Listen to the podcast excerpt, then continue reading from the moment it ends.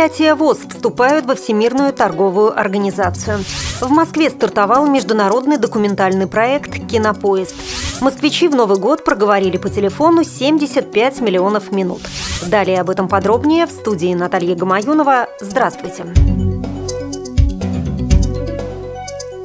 В 2013 году предприятие ВОЗ планирует вступить во Всемирную торговую организацию, что еще в большей степени обострит проблемы на предприятиях общества. В настоящее время в условиях крайне ограниченных материальных ресурсов отсутствует возможность проведения массовой модернизации производств. На сегодняшний день в российских СМИ распространена только информация о планируемой со стороны государства ограниченной поддержке авиационной, лесотехнической промышленности, производства мебели, производства грузоподъемного оборудования, легкой промышленности и производства редкоземельных материалов. Ориентировочно эта поддержка сохранится до 2018 года. В течение нескольких лет также будут действовать ранее объявленные высокие ввозные пошлины, защищающие автомобильную промышленность и сельское хозяйство. ВОЗ уже неоднократно настаивал на формировании защитных мер по поддержке социально ответственных производств со стороны государства. Только в прошлом году в правительство Российской Федерации несколько раз направлялись предложения по дополнительной поддержке предприятий в условиях вступления в ВТО, в том числе и закрепление завоз определенных сфер экономической деятельности путем предоставления реальных преференций при участии в конкурсах на поставку товаров для государственных и муниципальных нужд. Сейчас этот вопрос вновь вынесен, но уже в поле зрения комиссии при президенте Российской Федерации по делам инвалидов. При этом государство значительно повышает налоги из-за предстоящего увеличения страховых отчислений в пенсионные фонды.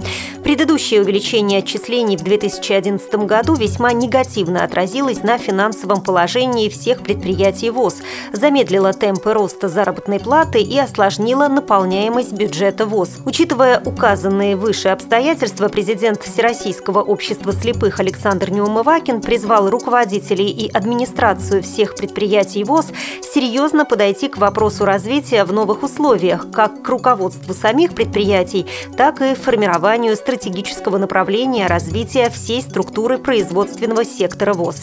Напомним, что на последнем заседании Центрального правления ВОЗ было принято постановление, в котором содержится комплекс мер, направленных на стабилизацию экономического положения предприятий ВОЗ на ближайшие годы. В Москве стартовал международный документальный проект «Кинопоезд». 25 молодых кинематографистов из 15 стран мира совершат железнодорожное путешествие по России. В пути от столицы до озера Байкал и обратно они создадут 7 короткометражных фильмов. Каждый из режиссеров, большинство из которых никогда не бывали в России, за месяц снимут картину, в которой представят собственную трактовку русских стереотипов. Участникам проекта предстоит начать и завершить свои киноистории в дороге. В Москву команда вернутся с готовыми фильмами. Центр документального кино «ДОК» будет следить за движением кинопоезда, показывать рабочий процесс, дневники путешествия, интервью участников, а также первые кадры фильмов. Премьера короткометражных картин с участием авторов состоится 6 февраля в проекте «Открытый показ», после чего зрители примут участие в дискуссии «Россия глазами иностранцев». Редакция «Радио ВОЗ» познакомит слушателей с лучшими работами проекта в программе «Я расскажу вам о кино» в феврале. Москвичи в Новый год проговорили по телефону 75 миллионов минут.